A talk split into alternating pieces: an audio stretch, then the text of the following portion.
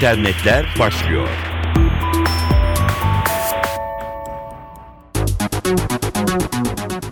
Merhaba, sanal alemden gelişmelerle karşınızdayız. Mikrofonda Dilara Eldaş. İnternet ansiklopedisi Wikipedia'nın yeni düzenlemeleri 20.000'den fazla yazarın siteyi bırakmasına neden oldu. Son birkaç yılın analizi bu. Dünyanın en büyük dijital ansiklopedisi her ülkeden daha çok katılımcıyı hedefliyor, daha çok farklı dillerde makalelerin oluşmasını amaçlıyor aslında. Ancak Minnesota Üniversitesi'nde yayınlanan araştırmaya göre 2012 yılı sonunda Wikipedia'nın İngilizce yazarlarının sayısı 35.000'di. Oysa bu rakam 2007 yılında 56.000 civarındaydı. Araştırmacılar %37,5'luk gerilemeyi yeni düzenlemelerin getirilmesine bağlıyor.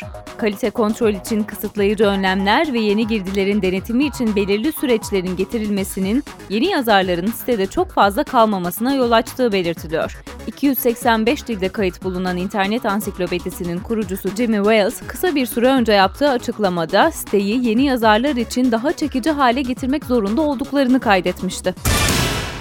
Elektronik posta pazarlama firmalarının tercih ettiği pazarlama yöntemlerinin başında gelirken Türkiye'de en çok spam e-posta gönderen ülkeler sıralamasında uzun yıllardır ilk 10'da maalesef. Online pazarlamanın en eski ve en çok kullanılan yöntemlerinden biri elektronik posta pazarlama, doğru şekilde kullanıldığında da oldukça etkili. Ancak e-posta sahiplerinin bu pazarlamacıları her an kara listeye alması da söz konusu ve bu konuda kullanıcılar elbette çok haklı. Bunun önüne geçmek için birkaç öneri var. Bakın biz kullanıcıların dikkatini çekmek için neler öneriliyor. Dijital pazarlamacılarının e-postalarında mutlaka metin de bulunmalı. Sadece görsellerden oluşan bir e-posta spam olarak algılanma olasılığını yüksek kılar. Mailin konu bölümünde uzun cümleler olmamalı, bu da bir spam algısına yol açabilir. Abonelikten ayrı seçeneği görünür olmalı. Görselin ne kadar yer kapladığı da önemli. Çok büyük boyutlu görseller mesajı e-posta sunucuları tarafından otomatik olarak spam klasörüne gönderebilir.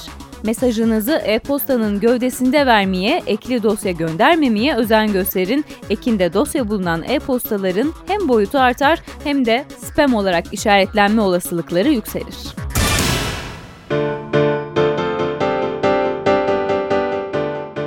Dijital pazarlama iletişimi endüstrisinin en iyilerini belirleme iddiasında olan bir ödül töreni kapıda. Mix Awards Türkiye 2012 yarışması için geri sayım başladı. IAB Türkiye tarafından düzenleniyor yarışma. Ama önce IAB'yi kısaca hatırlatalım. Interactive Advertising Bureau, Türkiye'deki tıklanma oranları olarak birbirleriyle yarışan internet sitelerini ölçümlemek üzere Türkiye'de tanınan tek yetkili kurum. Günlük, haftalık, aylık detaylı analizler buradan öğrenilebiliyor. Google Analytics de benzer bir işlevde, ancak fark Google Analytics'te rakibinizin ne kadar tıklandığını görememeniz.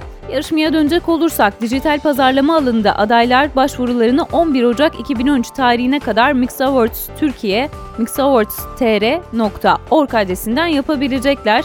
Toplam 27 kategori yer alacak. En iyi interaktif çalışmalara altın, gümüş ve bronz mix ödüller verilecek. Mobil reklamlar, oyunlar, online videolar, viral, ev dışı dijital, tablet uygulamaları, sosyal medya aplikasyonları alanlardan birkaçı. Ödül töreni ise 13 Şubat'ta Koç Müzesi'nde gerçekleşecek.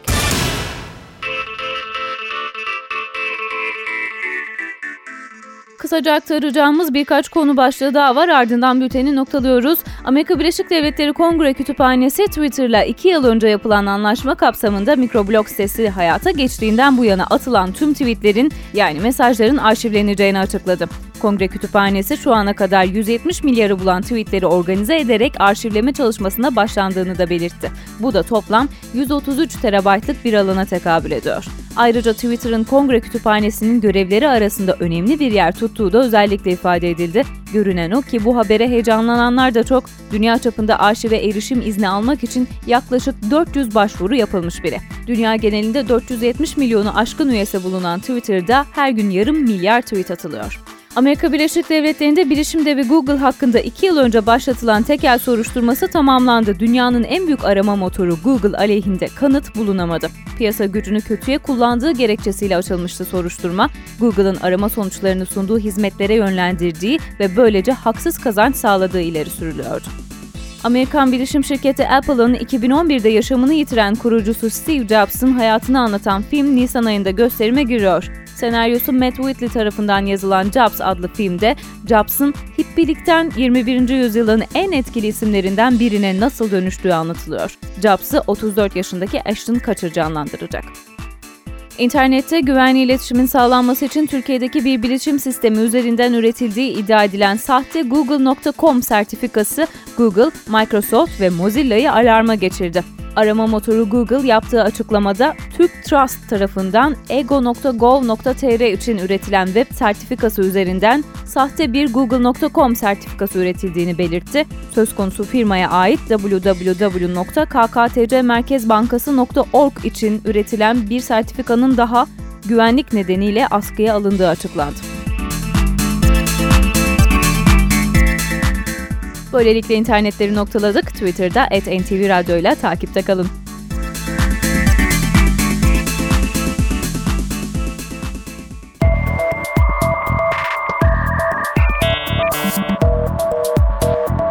İnternetler sona erdi.